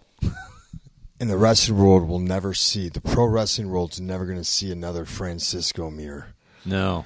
the fabulous Francisco Mir. Yeah. Oh man. Yeah. This is this is going to be it. The feather boas. yeah. The sequin gowns. I'm, gowns. I'm, I've, I'm, I've been thinking about it. You Yeah. know, my full name is actually Francisco Santos Mir the Third. It's way Spanish. Oh man, I'm a Can Latin. you fit that on the back Oh, of your uh, of your Try uh, to spell that shit sparkling when you're in robe? kindergarten, man. That's, the why- worst. I used to go by Mir. It's so much easier. M I R. I'm like it. my last name. I got sold on. Yeah. So, but yeah, I'm, I'm Frank the Saint Mir. Okay. All right. Yeah, Fr- Francisco uh, uh, Santos Mir III sounds like he should be discovering some land, like planting a flag for Spain or something. Perfect. right? We'll, we'll get you a flag. Yeah. Yeah, there you go. You always that's your gimmick. You plant the flag in the ring like an explorer, like a conquistador, claiming it for yourself, right? And then of course the flag gets used for malfeasance mm. as the foreign object Or, during you know, the I mean, yeah. look, I mean, after victory, I can plant the flag. You know, you know, million dollar man style instead of stuffing the old dollar bill in their mouth. You know, That's right. Turn them over. And, they get finished face down. So yeah. That's right. That's right. All right. Uh, let's see here. Uh, well, here this sounds like a loaded question. Now, this is is that Steve Grammas?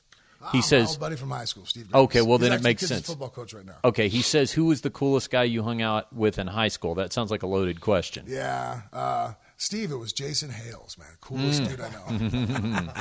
Did you did you have a lot of friends in high school? Did you have a few close ones? Or Uh, I had a lot of people that liked me, but I was very socially awkward when I was younger. Yeah. Uh, look, my dad came from a different country. My mom was a redneck, like so. Her social skills might not have been, you know, uh, up to par. Mm-hmm. You know, my mom, even nowadays, still like just you know watches her videos, hides in her room. You know, Mm-hmm. uh, and, and my dad, like he's very articulate now, but I mean, he came from a different country, so Mm-hmm. you know, he's raising me while he's in his twenties. He's still figuring out, how, you know. So like, my dad never had a friend when I Mm-hmm. grew up. Like, my dad had no friends as far as like, oh, there was a buddy that came over. So as a kid, I didn't really associate. Well, you, you have a friend. You know what I Mm. mean? Like, I even remember the first time I tried to have like a, a friend. Like I was in fourth or fifth grade, and this guy befriended, and the kid asked me to spend the night at his house. Mm-hmm. And I remember my dad going why would you do that? I'm like, well, no, he wants me to spend the night. We're going to play, you know, Nintendo. Hmm. Yeah. He, he goes, you know, and then my dad actually gave me the like, son, are you are you gay? like that's his interpretation of it at the time. I'm like, Uh-huh. I, I don't think so, but you know, I mean, I, know when I get back. yeah, right. Yeah. Yeah. So no, I didn't have a ton of people that I mean, and, and not that people weren't open to being friendly with me, and I was Mm-hmm. friendly back, but I was very shy and introverted. So I had probably three good friends, like Steve, Jason, and then a guy named Rob. Uh, uh, were probably my closest friends throughout high school. You know that Yeah. hung out at their house. You know, gave me rides places and stuff. I always had a lot of acquaintances in high school, but I didn't have a lot in common with them. So I would, uh, I would, you know, be friendly with them or whatever at school. But then at night, I was off with my, with my playing in my blues band with guys that were old enough to be my grandpa. So those were those were kind of the guys I was hanging out with then. All right, uh, Frank. Let's see. Here's an interesting one uh, from Adam. Uh, he says, uh, Frank, because of how things ended with the UFC and your current situation, do you think they are going to hold out on you, giving you a spot in the Hall of Fame when you officially retire? Oh yeah, absolutely. You think so? Yeah. Now, this is interesting because I think you're a no-brainer Hall of Famer. Um, I think about it.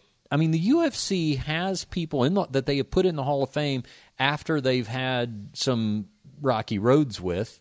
Yeah, Tito but- Ortiz comes to mind. Right, but they. That- Was he retired by the time they put him in there, or was he still actively fighting? Yeah, you, you've always they've always retired. Sometimes they come back, but Right. at the time they go in, they're retired. Oh, okay. Now that's going to buy some time because I don't think Yeah. they would do it now because you're still an active fighter. I Yeah. think they would All wait right. until you retire. Because I tell you what, what they won't do. I don't think they're going to take an active Bellator fighter, put him in the Hall of Fame, True. and draw attention to that. So I think they'll wait till you're done. So we're really talking at the earliest couple of years down the road. Yeah. Uh, we'll see. I mean, the, the good news is that I'm actually in Nevada Sports Hall of Fame. And Yeah. I was the first uh, MMA fighter, UFC fighter, uh, Yeah. Mm-hmm. to ever make it in there. And so I got, I was alongside the guys like you know Mike Tyson. You know, Yeah. Here's one for me. Um, Richard, what's your take on the allegations with Joe Biden, and do you think they will use that against him in the primaries? Interesting question. So, uh, do you know? Have you heard about this last couple You days with Joe Biden? I'm going to explain something that's kind of sad here, and this Mm-hmm. this is why I think that we need to make sure that we really start criminalizing women that falsely speak out. Mm-hmm.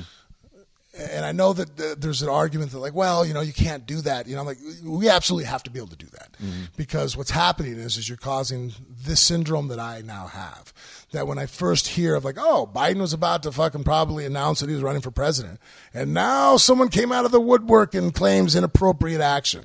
I'm not saying that it wasn't real, it didn't happen, but the problem is, is because it just seems way too convenient. Mm-hmm. I got to tell you that my bullshit radar is on fucking like, nope. You know, Mm-hmm. hold on a second. That's just, you know what I mean? Like, so, you know, I, I have kind of glossed over, to be honest with you. I was like, you know what?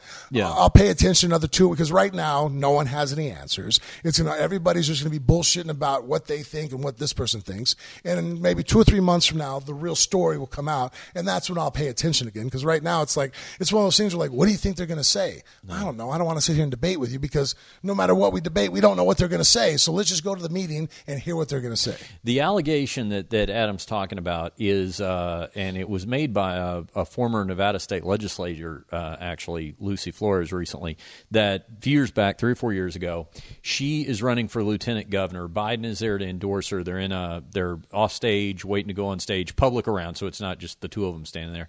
And that he, uh, she, she feels him put his hands on her shoulders and he kisses her on the back of the head uh, and and smells her hair. That was the other thing she said. She feel him kind of like breathe in, and he kissed her on the back of the head. So to to address Adam's question, here's here's my Did she do thing anything at that. time? Is there any documentation that she said anything? Well, no. Then No. That's my issue with it. And then. And I had this argument with someone. I go, "Hey, if something happens, then you do something." And they're like, "Like in the Kavanaugh case, right?" I'm like, "You're going to wait this long to say something?" Like, well, now he's in a position where he could affect people. I got to say something. Like, no, no, no. Look, wrong is wrong. If he's a sexual predator, it's wrong whether he works at fucking McDonald's or he's the president of the United States. Both are wrong right? It doesn't matter what your title is. If you have inappropriate conduct, you have inappropriate conduct. And this whole thing, why I just wait, I'm like, to me, it just seems too convenient. Like, oh, they have the headlines. Let me jump on the headlines too. Here's the best way I know to explain my answer to Adam's question. Maybe draw a, a difference between Harvey Weinstein and Bill Cosby, which are like legit Me Scumbags. Too scumbags. And Yeah, there's no doubt in my mind. Right. If you have 50 women that come up and say, hey, this guy fucking touched me, you know, come on. Mm-hmm. Yeah. You have a couple hundred people that say something about you, it's fucking true. Here's I mean? here's how I feel about this, and I, I think that it's a time. And I remember when when all of this first started making the news, you and I talked about this on the podcast. I said I want to be real careful at a time like this because I don't want to do a disservice to the people who have been legitimately assaulted. Let's do not let's don't water They're down. the biggest victims in this situation. Is the people that truly do have issues and don't want to come out. We've talked about that in the past. Yeah. They're the ones that get screwed over the most when someone makes a false allegation or exaggerates or takes something out of context. So it's like, well, now you're taking away legitimacy because now you have. It's it just becomes it's like gunfire. It's like everybody's shooting. It's like yeah, but it, now it's a distraction or you know it's like you never realize how much noise is ambient going around you until like everything gets silent. Mm-hmm. Because if everything's loud, if you're walking the city, all the noises, you can't pick one noise out. Now you go camping in the woods, someone steps on a twig, and you're like, Mm-hmm. "Oh shit, that was loud," because now it, ha- it, it has it doesn't have background to to uh, to uh, you know blur it out. the way that, that the, the first thing that comes to mind when I heard about the, the Biden situation, to, to Adam's question, is, you know, like, uh, and I can all, all equate this to myself. So I am not someone who initiates a hug, let's say, with the opposite sex if I don't know them or I'm just I'm friend, friendly with them. Now, if they hug I've done me, more than my share of awkward handshakes with yeah. women. but now here's the thing: if they if they hug me, I'll I'll hug them back. It's fine. It's a friendly thing. It's not I let the female hundred yes. decide what decide. conduct That's is right. appropriate. That's right. Now, I'm not doing that because I'm afraid of being accused of assault. I just think that's uh, uh, more appropriate. I think I agree with 100. percent Right. Same thing. I don't approach women. Yeah. If like that's happened before, where like I- if I see a, a woman left her lights on in a car and we're at Walmart and she's walking, if I got to get her attention, I still keep quite a bit of distance from Mm-hmm. us. I don't feel like it's ever appropriate for a man to walk up on a female. Yeah. You know, it's because I mean, one, I'm you know six foot two, 270 pounds, but I just feel like that's an uncomfortable thing to do. Let them choose. Yeah. You know how close they want to get, how close they feel comfortable. Uh, You know, same thing with the 100 percent right on body language. Yeah. I never touch anybody until they show me what you feel's appropriate. I don't want them feeling like just because they're a female that I feel an entitlement to just come in for the hug or whatever I if we don't have that that kind of relationship. But but if they if they do, I'll hug back, right? But when I see something like this, there's a lot of old guys who you know grandpas and old dads and stuff like that that might hug or something like that and especially in a public setting like you know what it reminds me of remember in before george H.W. Bush kicked the bucket that people were talking about how he was he would tell the David Copperfield joke when he because he's in a wheelchair when he put his Yeah. arm around somebody to take a picture. This is kind of that to me. I could see a situation where maybe you know one of his kids might say, "Hey, Dad, maybe let's kind of don't do that same old joke over and over again." But maybe that, maybe just that, you know, and that's probably good enough. I don't want to speak to the specific Biden case, but but I think your points, what your point is, is valid. Is that again? It goes back to context, right? And you know, my thing is, I used to adopt very much a similar mindset of, mm-hmm. of the being very cautious and the handshake Yeah. and the and recently, you know, and again, I've, I've been in relationships a lot too. So there was also those respect boundaries for your significant other in that in that case Yeah, of what yeah. everyone's Yeah. comfortable with, right? Especially with when you're in the entertainment industry. Mm-hmm. But you know, now I really just try to treat people the same instead of treating women and men differently. Because I've noticed, I noticed a lot of guys do that, and I've done that. When you say hello to a to a female. Uh, you're going to address them maybe differently. Again, I I, I, I kind of bust my buddy's balls. They call it Google eyes. Mm-hmm. You know, he, when he says what's up to his friends, it's hey, what's up. When he goes hi, it's hi, nice to meet Yeah, you. yeah, yeah. And so I just try to treat people like people now because Yeah. I think that's really what women want. We don't, and I don't have any problem saying, "Hey, what's up, buddy?" And I don't want to feel like if I do this to a woman now somehow that's sexual because not everything has to be sexual, and and, and love doesn't Mm-hmm. Have to be, and affection doesn't have to have a sexual connotation. Yeah. And if we start muddying that up and not differentiating, that's going to be a slippery slope. Then we're all going to be too, I'm like, like I said, almost paranoid now in how you address women because Yeah. it's a very combustible landscape. I will say, Actually, you know what I'm most paranoid with on that level? Uh, not so much with women, but with children. As far as like, Mm. Yeah. you know, when there's little kids around, if I'm like, I was just at my uh, uh, grandson's um, birthday party, and like I'm walking through, and there's lots of kids. I like lift my hands up when I walk near other people's children, just because, you know, obviously, like I just don't ever want to be misinterpreted and uh, misunderstanding. Kid screams, and I knocked him on the back of the head or something. I'm like, well, I'm just mm-hmm. walking. It was an accident. You know what I mean? Mm-hmm. Like I get paranoid, and then to your point of what you're talking about, different people act different ways, right? As far as age, you got to kind of look at when they, you know, their physical mm-hmm. conduct, right? And I- and I don't know if Biden falls under this one, but he seems kind of like that touchy feely kind of guy, but not in my. I never no predator. I remember I was up on stage because I helped with the campaign on uh, just uh, one of the people did like a PSA type uh, uh, for uh, Harry Reid, who's our five time uh, Yeah. uh, senator. So I sat down. One of the people like you know endorsed him and stuff. And uh, so we're on stage when he got reelected, right? So I'm one of the people. Dana White's up there. We're all up there, right? And so I, as he's going through and thanking everybody, I went to shake his hand. He reached up with both his hands and like watch, hold this. Oh, And like embraced my face. I'm like looking at him. that's the way my great grandma used to kiss me. She Yeah. grabbed my cheeks. so he just sat there. He's pulled me all, in, you're yeah. the fighter. You know, I used to box. He starts Yeah. telling me how he boxes. So I'm like, oh yeah, no, I knew that about you. I mean, like I got a phone, Wikipedia. You know, what I mean? so I'm just sitting there, and and to me, it was slightly uncomfortable Mm-hmm. because.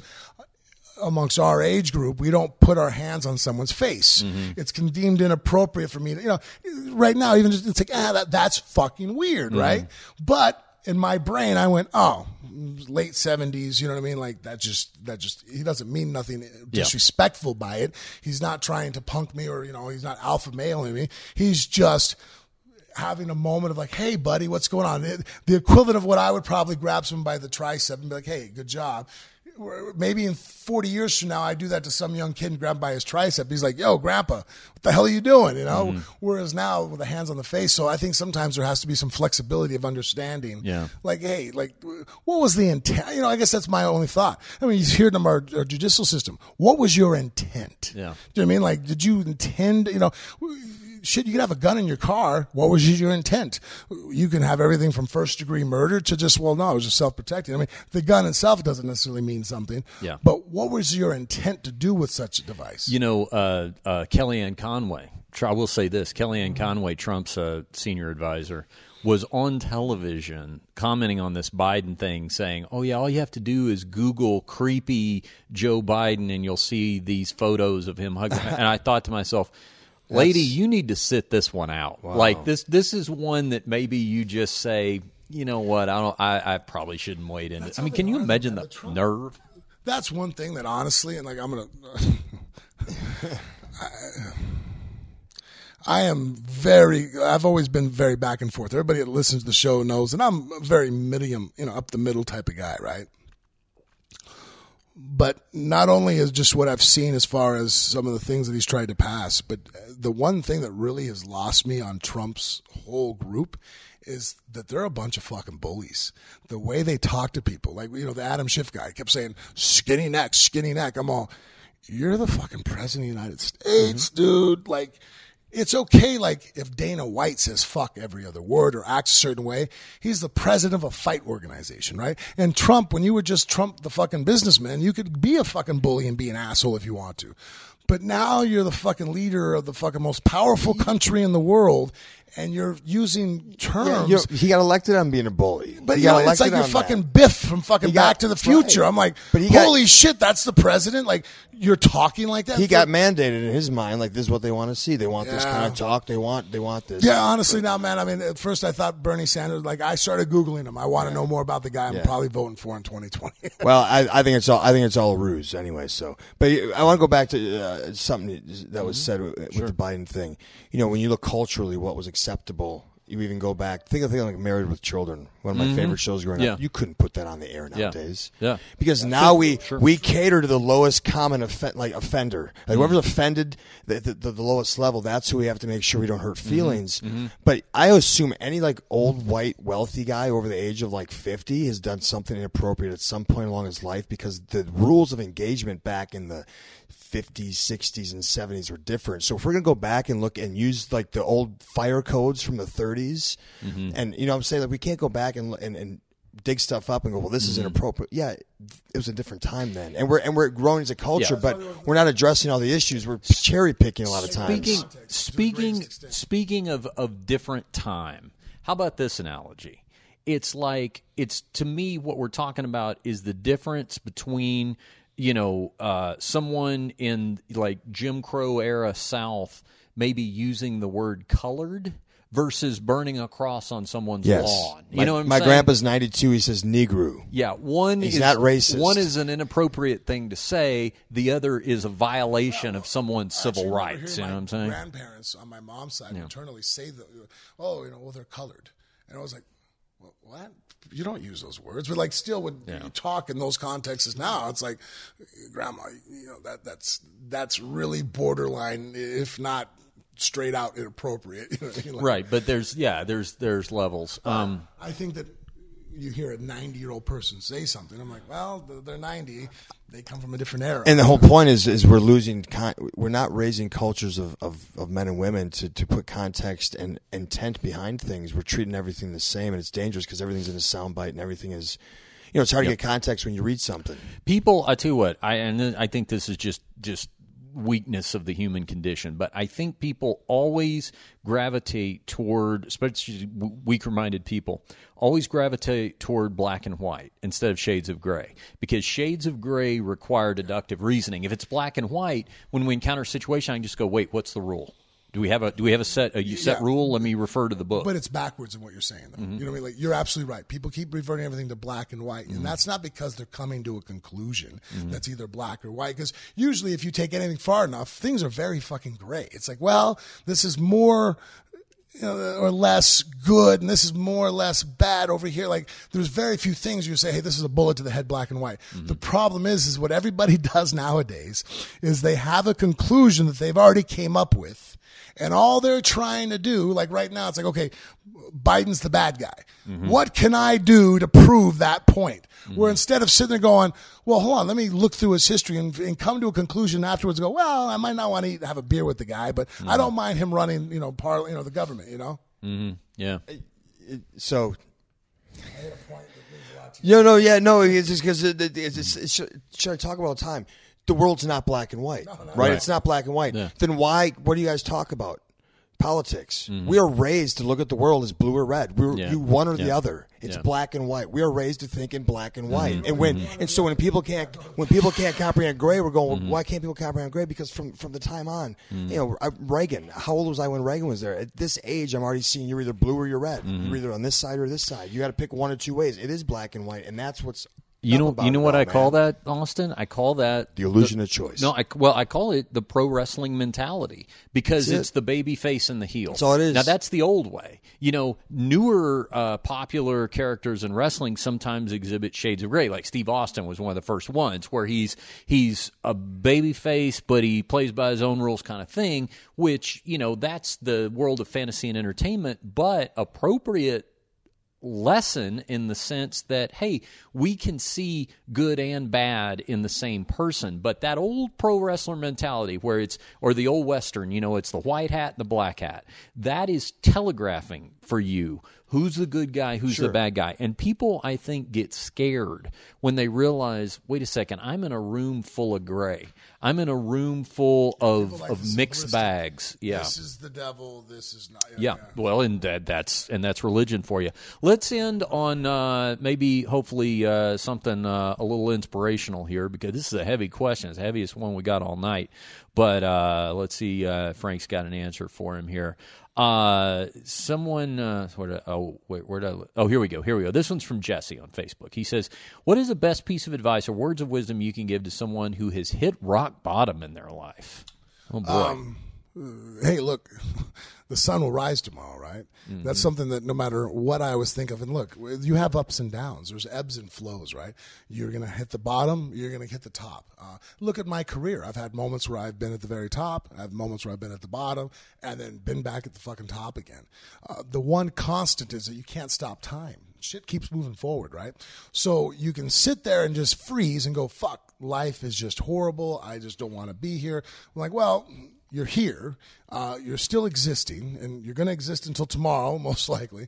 So then that's my advice is to sit there and go, look, just one foot in front of the next. Start just, you sit there and evaluate. It's like, all right, well, shit's bad. Like, what can I do? Just start moving. You know what I mean? Like, uh, that's the one thing that was really great in my fight with Nogueira. that I always make jokes to everybody. In the second one, is that, like, look, shit couldn't get any worse. I just kept moving. Well, okay, well, this is bad. Well, what's in front of me right now? Like, what is the most immediate thing that I need to do? It might go eat. You're talking about like when it looks like you're you're he's he's rocked you. Yeah, it looks like you might be on the the verge of getting yeah. finished, and then you end up. one problem at a time. And, and the human brain it, can yeah. only solve one problem at a time. Yeah. And that's how I do things. There's- I'm like, hey, look, you know, time's going to keep clicking on. I can either sit here and just and, and, and just soak, you know, and, and drown in, in, in self pity. And I'll give myself a few minutes to do that. You know, what I mean, all right, I'm gonna fucking, you know, hide in my room for a little while because I'm a piece of shit and I hate the world, right? But then I'll get up and go, okay, what's what do I what what what is my immediate issue that I got to address right now? Well, like I'm hungry. All right, well, go get some food. You know what I mean? Like mm-hmm. as simple as that sounds, or as moronic it could be, it's like, well, you're just one problem in front of the next. All right, I'd like to go eat. Well, are you going to eat healthy? Well, no. Well, why not? Or what are you going to do? Or how are you going to get there? I don't have a car. Well, what could be the next steps to make sure that you do have a car? Like uh, you just honestly, I'll talk my problems out with myself and sit there and go, wow, you know, like you know, my shoulder hurts. I, I tore something, right? All right. Well, do I need to make an appointment with the doctor? If so, what process do I go through on there? Oh, you know, let me go on YouTube and look up videos on how to deal with someone who has a hmm. similar injury that I do. Oh, okay. Look, this can be done. This can be done. That can be done. And then now all of a sudden you start gaining momentum because you're problem solving one thing at a time. You know, chopping down a forest. A forest can seem overwhelming, and that's old proverb like, how do you cut down a forest? One tree at a time. So when that shit gets really bad for me, I just start focusing. All right that is within my capability and my power to deal with right now is that tree right there. What about that tree over there? I'm like, I don't know. I, I'll deal with that tree when I get to it. I, you're right. From here, it looks like I'll never be able to get to that tree. It's fucking on a ledge and I'm probably going to kill myself trying to do it. I don't have the proper equipment. But you know what? That's not my problem right now. It's so far off in the future, I don't got to worry about it. Let I- me worry about the tree right in front of me. How can I deal with this one? I have come to realize about you. I don't think I've ever maybe told you this exactly, but I'll just say it here uh, publicly. Um, that I think of anyone that I know, you deal with adversity probably better than anybody I've ever seen. because you just maintain a calmness. Like I've seen you in some some stuff where it's like you know where just as the person witnessing it, I'm like, man, this is complicated. This is heavy. Like, whoa, you know, this will this will ruin your day, uh, to say the least. And not that, but the thing is you don't you're not in denial about it because that's a mistake a lot of people will make is they'll cross over into i'll just You tread ignore it water and there's a shark there. You can't close your eyes and go, "There's no shark." There's You- no shark. The yeah. shark's still there. Reality still exists, whether you want to accept it or not. yeah you don't ignore it but you have a real calmness in navigating through Yeah, it i And guess I think that's what martial arts has taught yeah. me. And, yeah. and honestly, that's actually why one of the things I want to go back to school for is math. I think math is actually good at teaching your brain problem solving schools because even though I have a high school level education, I can look at the most complex problems that I'm able to understand, and if you break it down, they're still super simple. It's like, well, there's an order of operations, and that's what you go for first. Yeah, there's logic if you think about it. it, that's what life. You can look at the most complex problem, and they're really just a compounded solution that's super simple that just Mm-hmm. well it's just this right here is what you take care of and then you do this and you do that but if you look at the big picture Mm-hmm. life can be overwhelming and, and i've had problems like you said that have come at me and if i look at the whole picture it's like where the fuck do i even begin and, I'm, and that's where I, it's like looking at the knot you know the celtic knot you know i'm like well Yeah. just pick a spot and start there you know what i mean You know, I say this to the hookers at the brothel. I say, when you come to me with this mountain of issues, I have to take them one at a time. Yeah. Just tell me one specific thing first that that Candy said to you that got you upset, and then we'll go from there. Yeah, yeah. Yeah. Well, I think you, as you said, you always focus on the things you can control Yeah. immediately, not not the things that are out of your control. And then I, you know, one thing I've always gone to, and even the worst of times, what's the lesson here? Like, what's the reason behind this? What can I pull from this? Like, the- you know, mm-hmm. there's there's mm-hmm. I might not know it now. It might be six months or a year from now. I'm going to look back and go.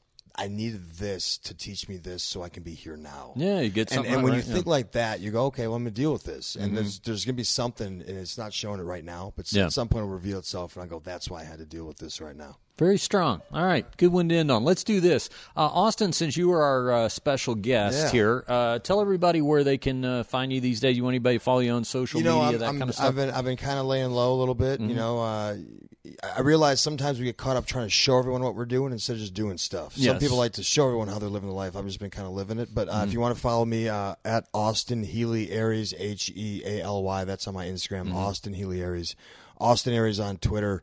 And that's about it for right now.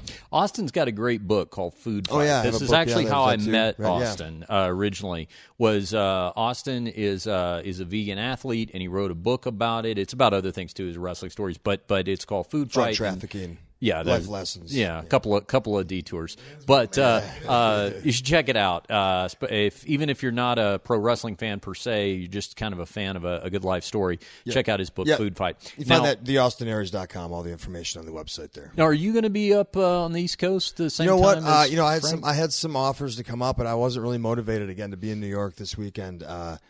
You know, I did last year. Uh, I was there for WrestleMania, and I got out on I got out before Sunday. I was in for a few days Mm-hmm. and left, kind of like Frank's going to do. But no, I, I decided to sit this one out. You know, and uh, next year maybe we'll we'll do something. Okay. Well, I'm glad Frank had you to to help him with training because my uh, my limited time working in the dark carnival known as pro wrestling so many years ago, I, I've shared with you, Austin. It's like it can be a really nasty business. Not saying that's the case with Josh's promotion. I'm just No, saying no, in no, general. in general. And so it's actually really good that you've got somebody that's a good person that you can trust when you're entering that world because boy that's can it can be a rough uh or yeah it can be a rough scene. All right frank um so uh you're headed off to uh, new jersey for the big pro wrestling uh, debut. As i said everybody can stream this on FITE TV on uh, Thursday, and you can watch Frank take on uh, the Beast, uh, Dan Severn, uh, Josh Barnett, of course, also on the card, and uh, some some other uh, recognizable folks. Um, Frank, tell everybody how to uh, follow us on social media. on Facebook and Instagram, it's Phone Booth Fighting. At Snapchat and Twitter, are you still running the Snapchat? Yep. You got Snapchat going? I thought I got to dust. I got. to I got to do some Snapchat. I, I just go ahead. Snapchat's for all the guys that are fucking mess around, anyways. We don't Snapchat. Yeah. Snapchat and Twitter, Phone Booth Fight. Yeah. Yeah. There you go. Follow, follow us there anyway if, If you're so inclined to Snapchat. Between that, it's because he edited out all the shit I was talking about. yeah, yeah. Just uh, give us follows, help us build our uh, social media platform. And honestly, if you're going to do one thing for us to support the show, the most important thing you can do is tell a friend uh, about the show, and that's how we grow it one organic listener at a time. If you look us up on iTunes, hit those five stars uh, on the rating system. That keeps us uh, in the tops of their algorithms. And uh, if you have a moment, write a favorable line or two. We really appreciate you doing all that. So. Uh, from Stately Mir Manor, Manor on this guerrilla style episode of Phone Booth Fighting for uh, our special guest, Austin Aries, and for Frank Mir, I'm Richard Hunter, and we'll see you right back here next week on Phone Booth Fighting. Everybody was kung fu